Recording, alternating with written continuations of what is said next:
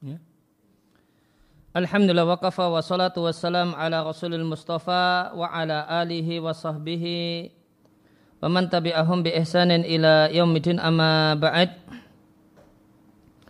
kaum muslimin dan muslimah rahimani wa rahimakumullah ya.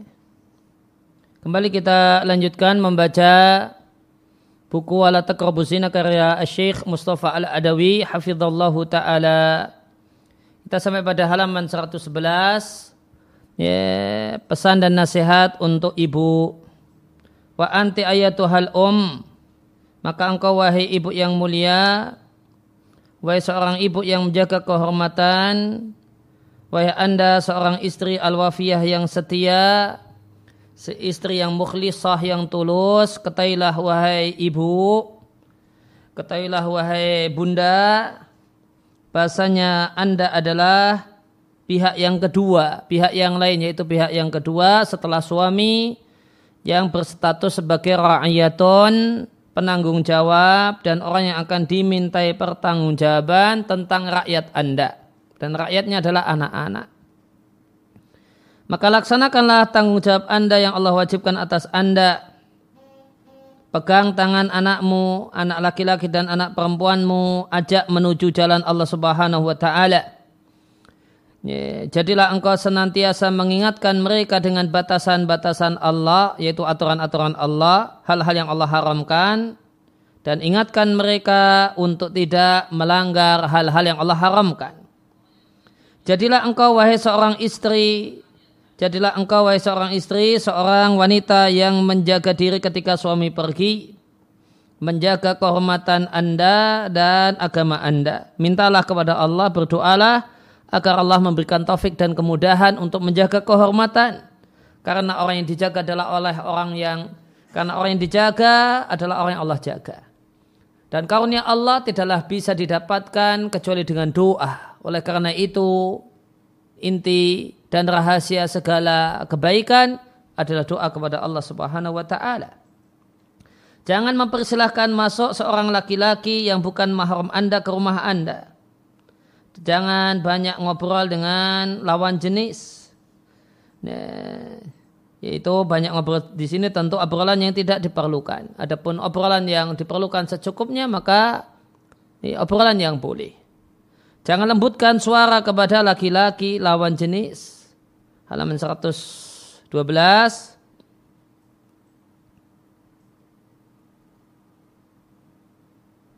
Jangan izinkan kawan suami istirsal maka panjang ma'aki panjang lebar bersamamu dalam obrolan. Di mana tidak ada kebutuhan untuk ngobrol. Ya. Apakah engkau rela wahai seorang istri yang mulia engkau nasabkan kepada suamimu seorang anak yang bukan anak suamimu. Yang dia akan mewarisi suamimu bersama orang-orang yang mewarisi yaitu anak-anak suami yang lain. Tentu ini tidak boleh. Ya, karena ini adalah zina dan ini adalah kezaliman. Ya, harusnya harta suami dibagi untuk anak-anak empat, akhirnya jadi anak lima anak misalnya. Kemudian, yeah, kemudian anak hasil zina ini akan melihat aurat-aurat yang tidak halal baginya.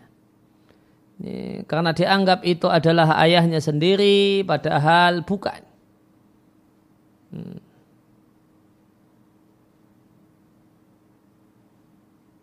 Bagaimanakah engkau memberikan padanya warisan padahal warisan itu tidak halal baginya? Bagaimana engkau nasabkan dia kepada suamimu padahal dia itu bukan anak suamimu?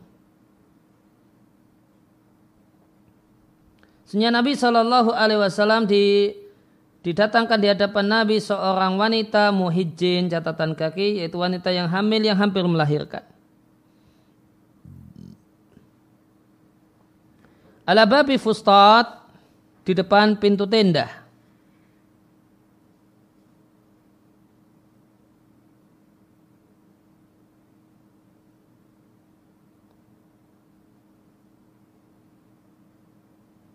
Faqala maka Nabi mengatakan boleh jadi ya, lelaki di dalam tenda itu ingin yulim mabiha menyetubuhinya. Ini wanita ini wanita yang hamil dan dia statusnya tawanan perang dari orang kafir. Wanita yang jadi tawanan perang dari orang kafir itu dalam aturan Islam jadi budak. Ini budak milik tentara dalam hal ini laki-laki yang mendapatkan bagian ye, untuk memiliki perempuan ini. Namun dalam aturan Islam ada ada aturannya jika budak perempuan seorang baru seorang laki-laki baru saja memiliki budak perempuan dan budak perempuan ini dalam keadaan hamil tidak boleh dikumpuli sampai melahirkan. Ini catatan kaki dua, yulimu artinya yujami uha mengumpulinya, menyetubuhinya dan wanita tersebut wanita yang hamil dan dia adalah wanita tawanan. Dan aturannya la yahilu jima'uha hatta tabu'a. Tidaklah halal untuk disetubuhi oleh ya, lelaki yang memilikinya, yang baru saja memilikinya sampai dia melahirkan.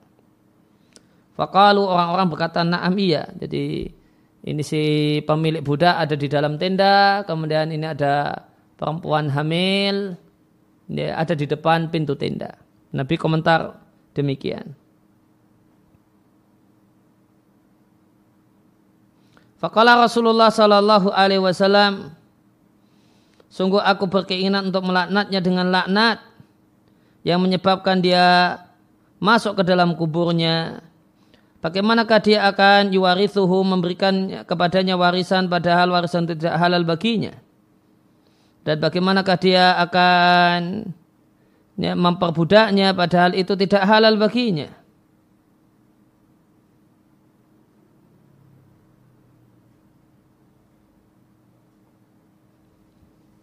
Ya, apa maknanya?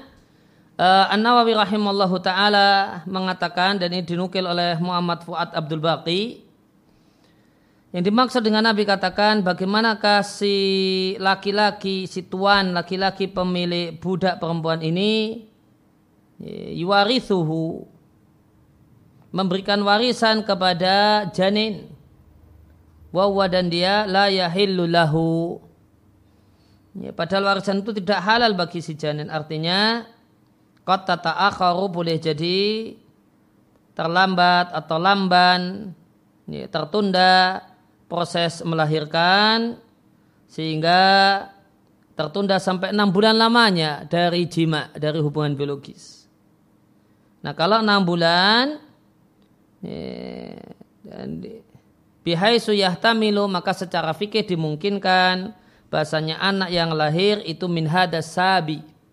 Anak yang lahir ini adalah dari ya, pemilik tawanan alias tentara muslim yang ya, memiliki perempuan yang hamil tadi. Ya, maka dimungkinkan ini anaknya. Wayahtamilu dan dimungkinkan annahu kana mimman qablahu. Bahasanya janin itu halaman 113 mimman qablahu dari laki-laki sebelumnya. Fa'ala takdir maka jika kita anggap kalau janin itu dari lelaki pemilik tawanan dan dia adalah tentara muslim ya, maka berarti ini waladan lahu jadi anak si tentara muslim ini dan bapak dan anak ini saling mewarisi dan seandainya kita andaikan ternyata janin itu dari lelaki sebelumnya maka tidak ada hubungan saling mewarisi antara si janin dengan tentara muslim itu.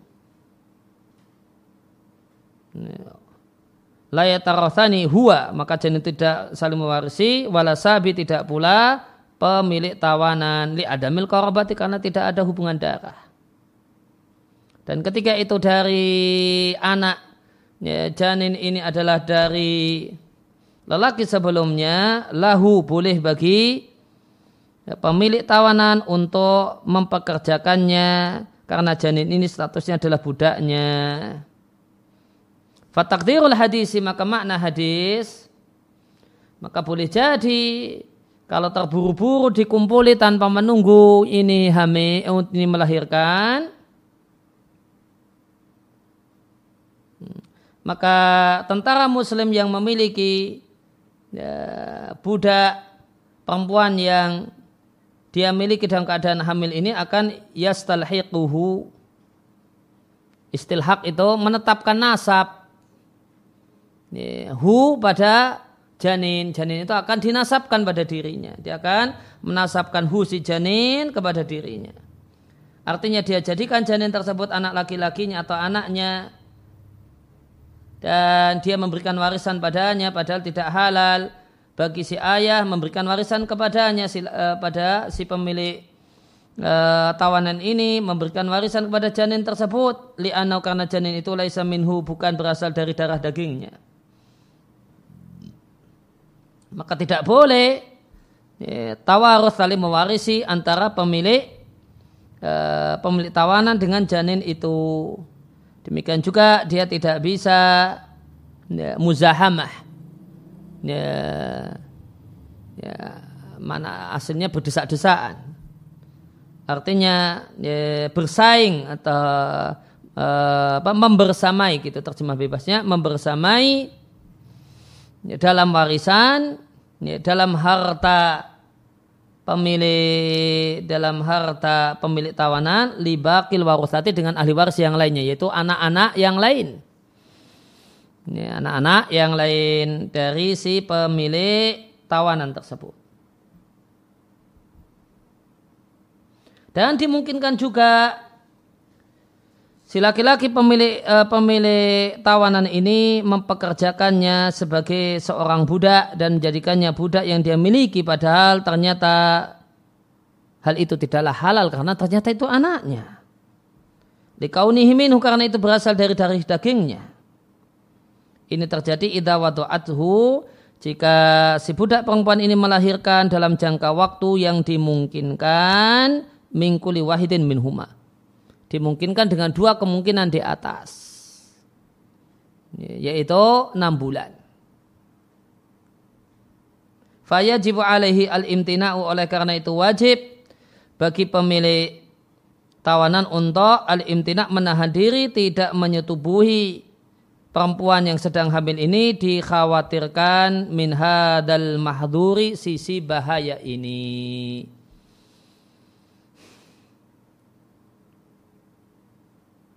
Jadi eh, ketika habis perang dengan eh, dengan orang musyrik, orang kafir, maka jika tawanan itu berupa perempuan atau eh, anak kecil, otomatis jadi budak. Ini budak ini milik siapa? Nanti akan ada pembagian harta rampasan perang. Demikian yang eh, dilakukan oleh Nabi Shallallahu Alaihi Wasallam. Nah aturan Nabi kalau perempuan yang menjadi milik si A misalnya, perempuan ini yang jadi budak perempuannya si A karena hasil tawanan perang. Ini dalam kondisi hamil aturan Nabi itu tidak boleh dikumpuli oleh laki-laki tentara muslim yang memilikinya. Meskipun hukum asalnya laki-laki yang uh, lelaki yang punya budak perempuan boleh mengumpuli budak perempuannya dengan semata-mata memiliki Nah, dalam kondisi ini tidak boleh dia langsung dia kumpuli kecuali setelah melahirkan. Kenapa demikian? Karena dikhawatirkan ada kebingungan nasab. Kapan itu terjadi? Ya, perlu diketahui ya, aturan fikih kalau uh, ya, bayi yang lahir itu janin itu lahir enam bulan lahir dalam keadaan enam bulan itu masih diterima sebagai diterima sebagai eh, anak seseorang. Hmm. Jadi misalnya, ya, jadi misalnya sebenarnya ini sudah hamil, namun hamil baru satu bulan. Hamil baru satu bulan. Terus dikumpuli, ya, kemudian Nah, nanti lahiran 6 bulan setelah dikumpuli. Total 7 bulan. Nah, ini menurut aturan fikih Islam, menurut aturan fikih dimungkinkan anak ini adalah anak dari si uh, si tentara muslim yang memiliki ibunya.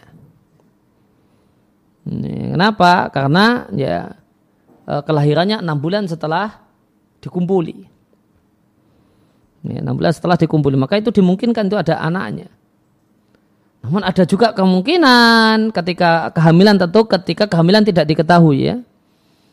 Ini kehamilan tidak diketahui padahal ternyata positif hamil. Namun kalau dulu kan nggak ada positif tes ya. Nah, maka dimungkinkan, oh, ya, kalau dianggap mustahil itu lahir normal kok kurang dari enam bulan. Nah itu nanti dianggap mustahil. Hmm. Jadi misalnya ya, tidak diketahui ternyata ini hamil tiga bulan. Dikumpuli oleh tentara muslim yang memilikinya. Kemudian lima bulan setelah dikumpuli melahirkan normal. Melahirkan normal. Berarti lima tambah eh, karena baru lima bulan maka menurut aturan fikih tidak mungkin janin ini dari e, tentara muslim tadi. Pasti dari laki-laki sebelumnya. Itu aturannya demikian. Kenapa? Tidak sampai enam bulan dan bayinya bayi normal. Kalau enam bulan dari hubungan biologis kemudian bayinan normal dimungkinkan itu adalah darah daging eh, laki-laki yang mengumpuli enam bulan yang lewat.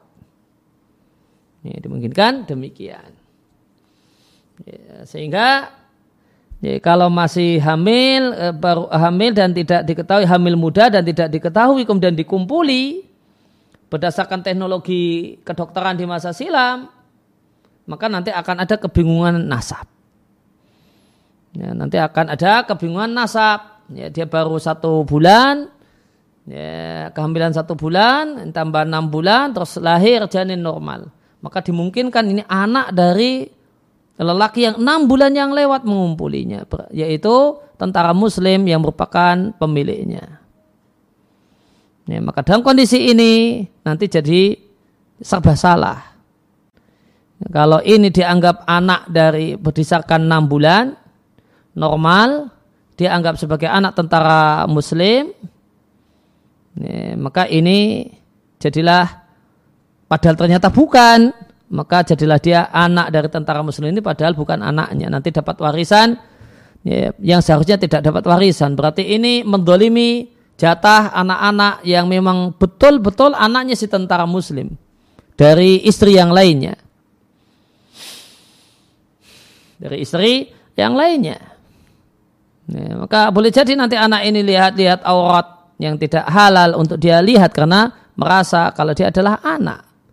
Ya. Nah, namun dimungkinkan juga, oh ini kemarin sudah hamil. Berarti kalau sudah hamil, ah, dia anak dari laki-laki sebelumnya. Kalau anak dari laki-laki sebelumnya statusnya nanti ketika lahir jadinya budak. Bisa dipekerjakan dengan sebagaimana layaknya mempekerjakan budak. Nah, sudah disikapi sebagai budak, eh ternyata yang benar ini adalah anak dari tentara muslim ini. Nah, itu ya, didukung oleh keadaan teknologi kedokteran di masa silam mungkin terjadi kebingungan nasab semacam ini sehingga ada aturan ini ada aturan ini, kalau habis pembagian tawanan perang dapat perempuan dan nampaknya itu dalam kondisi hamil tidak boleh dikumpuli kecuali setelah isi perempuan ini melahirkan. Jika nekat maka Nabi ancam Aku ingin melaknatnya. Sudah ada aturan demikian, mau nekat, aku ingin melaknatnya dengan laknat yang mengantarkannya ke ke kuburnya, yang menjadi sebab kematiannya. Nah ini e, kemudian di halaman 113 kita masuk pada nasihat baru. Ini untuk e, apa? Ya, ya, kakek-kakek keladi makin tua makin jadi. Ya, sudah ya, sudah tua, sudah udur dalam bahasa Indonesia, eh masih saja suka iseng goda cewek-cewek cantik, ya, gadis-gadis belia gitu. Ya, maka ayu syekhul kabirul maftunu wahai orang tua, orang tua uh, asyikhul kabir, wahai orang yang betul-betul tua, bahkan tua renta al-maftunu yang masih tergoda dengan cewek-cewek cantik.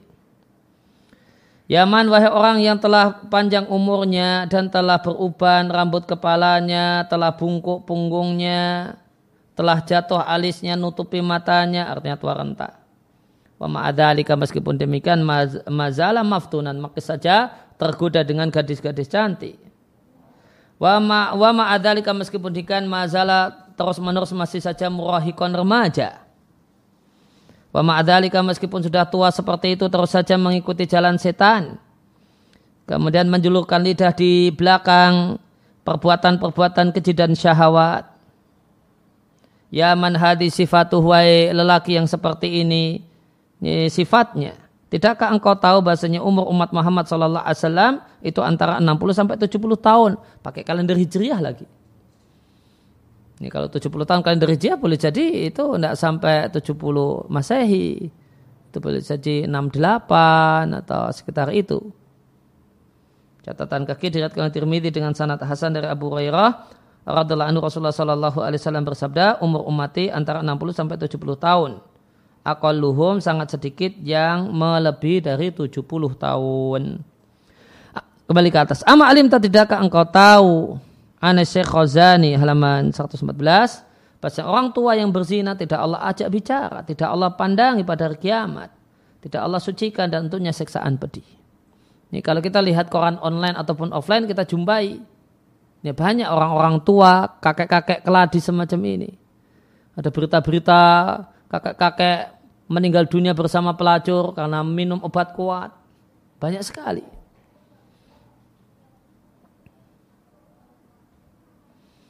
Nah, ama alim tidak engkau mengetahui matahari umurmu, yaitu umur yang masih, kalau orang Jawa bilang masih timur, itu masih muda. Matahari umurmu itu telah tiba waktu untuk tenggelam. Dan engkau masih saja lahian lalai, main-main, dan jarian, berani melanggar hal-hal yang Allah haramkan. Hala amilta seharusnya engkau beramal untuk akhiratmu Tidakkah engkau yakin bahasanya engkau akan berjumpa dengan Rabbmu dan akan datang kepadamu almaniyatu kematian amma koribin tak lama lagi.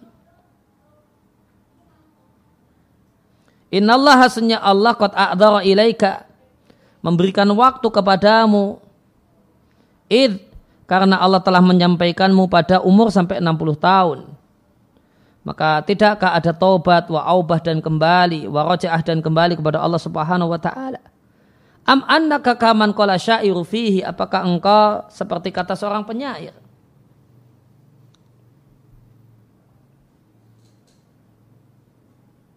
Syaba beruban asoba anak-anak watasobi dan pura-pura dan bergaya seperti anak-anak. Bak dalam yasub setelah sebelumnya tidak beruban. Wadoa dan terbuanglah waktumu di antara main-main dan main-main Wasamsu umrika padahal matahari umurmu telah tiba saatnya untuk tenggelam. Wadai dan cahaya di ufuk timur lam yarib belum tenggelam.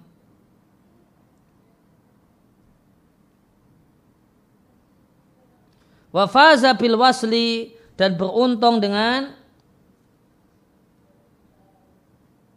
ya, dengan sebab uh, disambung man faza orang-orang yang beruntung.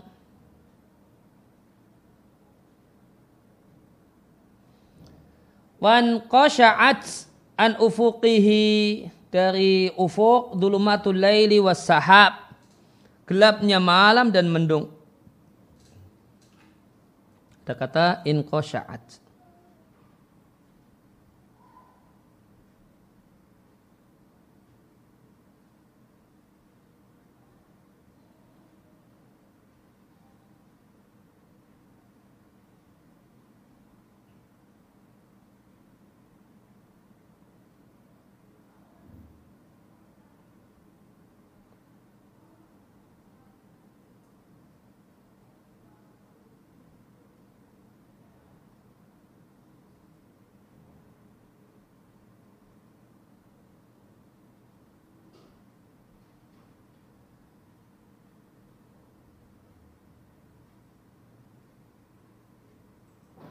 Ingkosyaat itu ingkasyangkap, tersingkap hilang.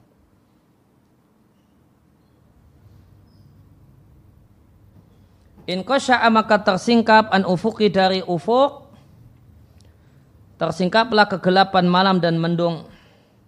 Kamda at-takhalufu wa dunya qad irtahalat. Betapa uh, kamda betapa banyak itu at-takhallufu keterlambatan ketertinggalan dan dunia telah irtahalat telah pergi meninggalkan.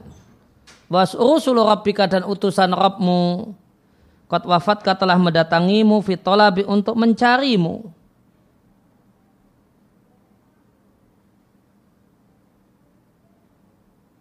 Ma fid diyari ya, tidak ada di kampung wakat sarat roka ibu man tahwahu. Hmm. dan dan sungguh telah berjalan roka ibu rombongan man orang-orang yang tahwahu.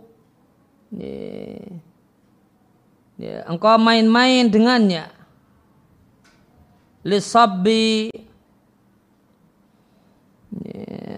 untuk menuangkan min sukna tempat tinggal wala arba dan tidak ada kebutuhan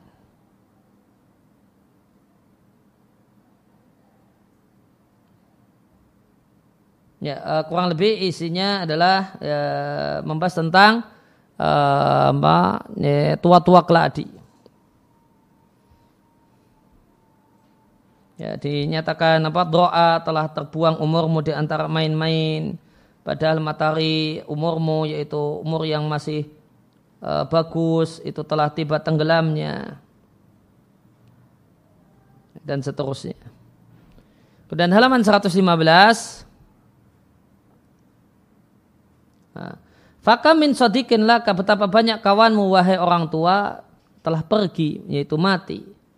Betapa banyak kawanmu wahai syekh wahai orang tua kot mata telah mati. Ya tadi di sairnya wakot sarot roka ibu mentahwahu li sabbi. Telah pergi, telah berjalan rombongan orang-orang yang jadi kawan-kawanmu. Hahya adaru amamaka ya syekhu maka inilah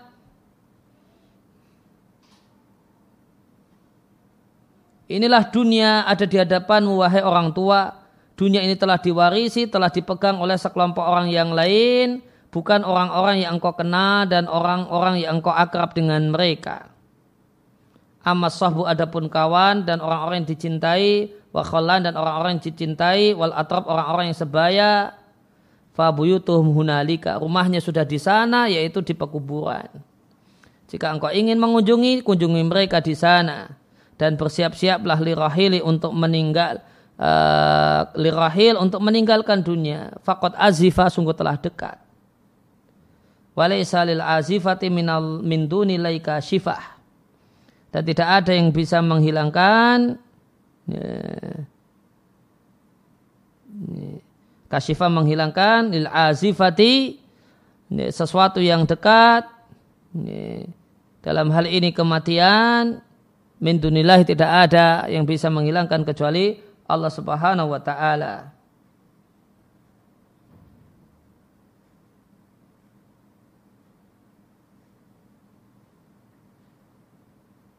Nah, tadi di baiknya berarti ini ada agak terbantu mafid diari tidak ada di kampung dunia ini. ini karena rombongan kawan-kawan yang sebayamu telah pergi min sukna wala araba. Tidak ada lagi mereka punya rumah di dunia ini karena rumah kawan-kawanmu sudah di pekuburan. Wala araba dan tidak ada lagi ya hajat adan kebutuhan.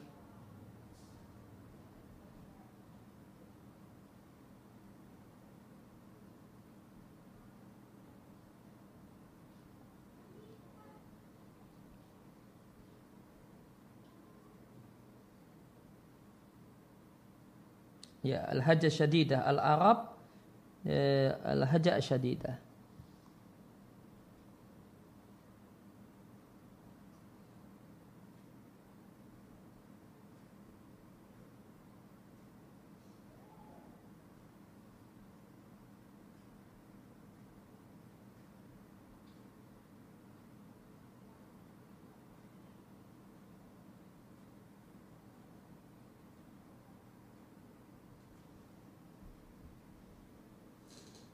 Kemudian tadi ada iktibas dari surat An-Najm. Azifatil azifah.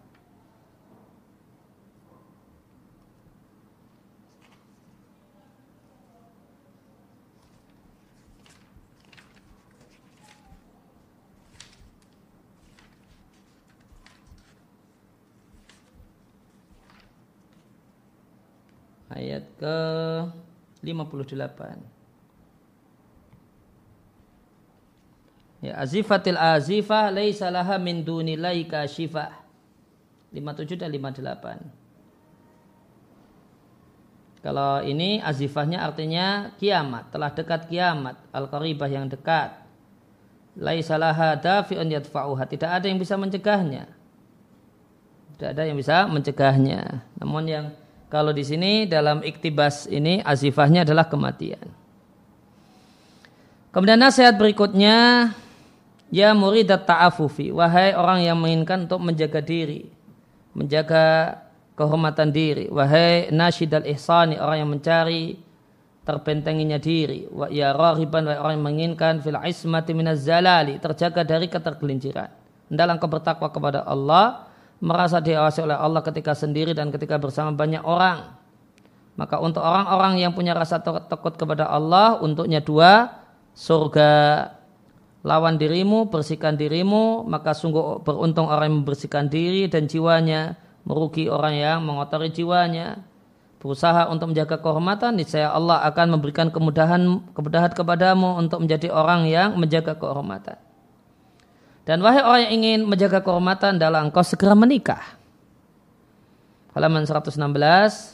Sungguh Nabi Muhammad Sallallahu Alaihi Wasallam menyampaikan. Ya, sungguh Nabi Muhammad Sallallahu Alaihi Wasallam menyampaikan. Wahai golongan anak-anak muda siapa yang sudah mampu di antara kalian memiliki alba'ah biaya untuk menikah adalah segera menikah. Karena itu lebih menundukkan pandangan dan supaya bisa segera menikah ya kriterianya jangan muluk-muluk. Kalau kriterianya muluk-muluk ya harus rajin-rajin bersabar. Ditolak bolak-balik, mau cari yang ini yang sesuai dengan harapan. Karena itu lebih menundukkan pandangan dan lebih membentengi kemaluan siapa yang tidak mampu untuk menikah karena tidak punya biaya untuk itu banyak-banyak puasa. Karena itu bisa menjadi peredam sahwatnya dikeluarkan oleh Al-Bukhari dari berbagai jalur. Dalam sahihnya demikian juga Muslim yang dimaksud dengan wija adalah radul ini meremuk dua biji pelir yaitu kebiri. Yang dimaksudkan puasa itu bisa uh, memutus sahwat dan memutus kejelekan air mani sebagaimana fungsi dari al-wija fungsi dari ya, kebiri maka sebagai ganti engkau berzina dan sebagai ganti engkau melihat yang haram, lihatlah istrimu yang halal. Datangi setubuhmu istri, setubuh istrimu yang halal, maka untukmu ganjaran. Sebagaimana sabda Nabi Shallallahu Alaihi Wasallam, wafibuti ahadikum sedekah. Hubungan biologis yang terjadi antara suami istri itu sedekah nilainya. Catatan kaki yang dimaksud dengan but'un, bid'un adalah al-farju kemaluan. Yutlak aidan juga digunakan dalam pengertian jima' Wal makna huna dan makna yang diinginkan di sini adalah fi jimai ahadikum zaujatahu. Ini salah satu kalian jima dengan istrinya. Jika seorang suami jima dengan istrinya maka itu sedekah. Para sahabat bertanya wahai Rasulullah, apakah salah satu dari kami laki-laki menyalurkan syahwatnya kepada istrinya dan dia mendapatkan pahala? Maka Rasul mengatakan apa pendapat seandainya dia salurkan dalam hal yang haram apakah ada padanya dosa? Fakadalika ketika demikian juga jika dia salurkan di halal maka untuknya pahala. Dan ingat menikah itu adalah ajaran seluruh eh, para rasul. Sebagaimana firman Allah Ta'ala sungguh telah kami utus urusulan para rasul sebelummu. Dan kami jadikan untuk mereka istri dan anak keturunan. Halaman 117. Dan ingat Nabi Musa seorang yang diajak bicara langsung oleh Allah Subhanahu wa taala dia mempekerjakan dirinya selama delapan tahun sebagai mahar pernikahannya. Rela kerja delapan tahun. Dan inilah yang besar. Nah, inilah yang besar. selama 8 tahun kerja tidak dapat upah. Karena itu jadi mahar pernikahan dengan istrinya. Dan ini dalil bolehnya mahar berupa jasa. Anggap saja misalnya bayangkan kalau upah kerja selama satu tahun itu satu setengah juta atau dua juta. Dua juta kali delapan tahun. Berapa nilai maharnya? Besar sekali. Dalam itu dia dilakukan oleh Musa dalam rangka menjaga kemaluannya. Maka seorang hamba yang soleh, orang tua dari negeri Madian, yang benar dia bukan Nabi Su'aib, berkata kepada Musa, pemuda Musa, aku ingin menikahkanmu dengan salah satu putriku ini. Ala dengan mahar, antak jurani, engkau bekerja kepadaku selama delapan tahun, tanpa upah. Namun jika engkau lengkapkan, engkau sempurnakan dengan jadi 10 tahun, ya itu tidak mengapa, itu terserah dirimu. Dan Musa pun mencocoki tawaran ini. Itqala Musa mengatakan, Dalika baini wa bainak. Ini antara aku denganmu. Mana saja dari dua batas waktu delapan ataukah sepuluh. Kodai itu yang aku laksanakan. Maka tidak ada pelanggaran atas diriku. Dan Allah alamana kulu wakil. Allah adalah ya, yang menyaksikan apa yang kita katakan. Ya, makna wakil di sini kita lihat di surat Al-Qasas surat yang ke-28 ayat 28 juga.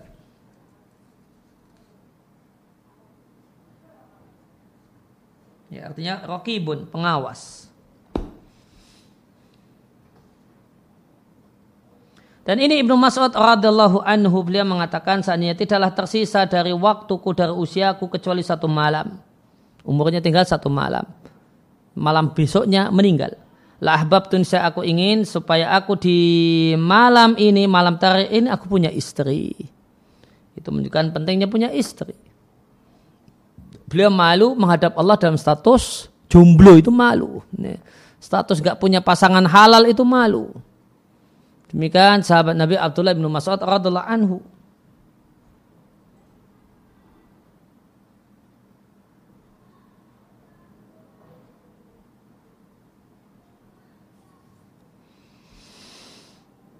Nah, demikian yang kita ya, baca kita telah ada kesempatan kali ini wasallallahu ala nabiyina Muhammadin wa ala alihi wasallam. Wa alhamdulillahi rabbil alamin. Bismillah, baik ada beberapa pertanyaan Ustaz yang akan kami bacakan. Uh, pertanyaan pertama agak panjang mungkin di sing akan kami singkat. Mm -hmm. uh, Assalamualaikum warahmatullahi Ustaz. Assalamualaikum warahmatullahi wabarakatuh. Uh, bolehkah menjual tanah wakaf yang awalnya ditujukan untuk dibangun madrasah atau sekolah di atasnya? tapi karena tidak strategis dijual terus hasil penjualannya akan dibelikan eh, uh, untuk uh, pembangunan madrasah atau sekolah di tempat lain uh, bagaimana yeah. hukumnya Bi, uh, solusinya adalah tukar guling tanah kemudian dijual diganti dengan tanah ya, maka penggantian wakaf semacam ini hukumnya boleh menurut pendapat yang paling kuat dan itu madhab Hanabilah. Nah. Uh, pertanyaan selanjutnya uh, Assalamualaikum Waalaikumsalam warahmatullahi Ustadz di mes medsos Facebook Instagram beredar doa untuk lelaki uh, dikuatkan saat berjima berasal dari tabiin atau ulama mazhab lainnya. Apakah doa tersebut benar Ustaz atau sohi? Ya, tidak masalah itu doa dari orang salah dari kalangan tabiin. Nah. pertanyaan selanjutnya hmm,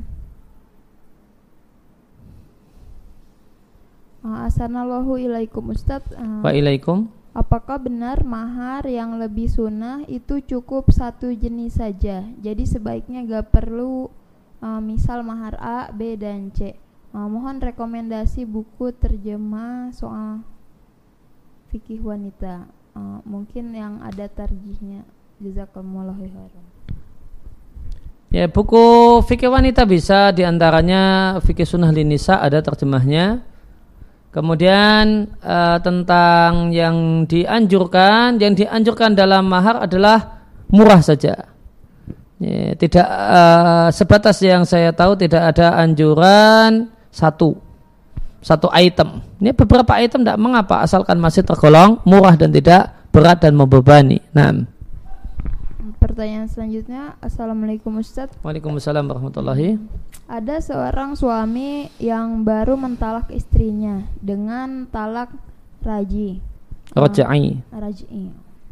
Uh, mereka masih serumah. Suami tidak mau merujuk, tapi suami masih uh, mencium istrinya. Bagaimana hukumnya Ustaz? Sukron. Uh, ketika talak rajai, apakah boleh uh, mencumbu istri, mencium, meraba dan yang lainnya uh, sebatas yang saya tahu ada dua pendapat ulama minimal ada dua pendapat ulama dalam masalah ini kalau di madhab syafi'i tidak boleh bahkan pandangan menikmati wajah istri memandangnya tidak boleh bahkan itu nilainya dosa ya, dan itu pendapat yang lebih hati-hati meskipun kalau di madhab hambali masih diperbolehkan persentuhan dan yang lainnya. Nah. Uh, pertanyaan selanjutnya, uh, Ustadz apa yang dimaksud jina uh, adalah hutang? Uh, adalah utang. Uh, apakah utang itu harta? Uh, jadi orang tersebut sering kehilangan harta atau bagaimana maksudnya Ustaz? Yang dimaksud dengan perkataan Al-Imam Syafi'i zina itu hutang. Bahasanya jika seorang perempuan itu berzina, maka nanti anaknya akan berzina atau suaminya berzina atau cucunya berzina. Ini sebagai bentuk pembayaran utang zina yang telah diambil oleh si perempuan. Nah, uh, pertanyaan selanjutnya, apa yang dimaksud uh, menikah menyempurnakan setengah agama, Ustaz? Ya, karena godaan setan itu ada dua macam, godaan syahwat dan godaan subuhat. Dan godaan syahwat, keinginan yang terlarang yang paling berat adalah godaan ya, lawan jenis. Maka orang yang sudah menikah diharapkan ya, pintu setan untuk godaan lawan jenis itu sudah tertutup. Sehingga tinggal tersisa uh, pintu subuhat yang obatnya adalah iman. Maka sempurnakanlah agama agar utuh dengan banyak-banyak ngaji, punya ilmu sehingga tidak termakan ya, racun-racun pemikiran ya, dan pemikiran pemikiran-pemikiran yang menyimpang dan menyesatkan. Nah. Baik, pertanyaan terakhir. Uh, Assalamualaikum warahmatullahi wabarakatuh. Waalaikumsalam warahmatullahi wabarakatuh. Bismillah, izin bertanya Ustadz, bagaimana hukumnya kita mengikuti kegiatan yang diikuti 15 orang, tapi di lapangan hanya lima orang yang ikut. Uh, pedal uangnya yang 15 orang itu uh, didapatkan semua. Apakah saya yang mengikuti kegiatan tersebut halal Ustaz? Kalau yang mengikuti kegiatan halal, namun yang tidak mengikuti kegiatan namun dapat uangnya tidak halal. Nah, demikian subhanakallahumma bihamdika asyhadu an la ilaha illa anta astaghfiruka wa atubu ilaik.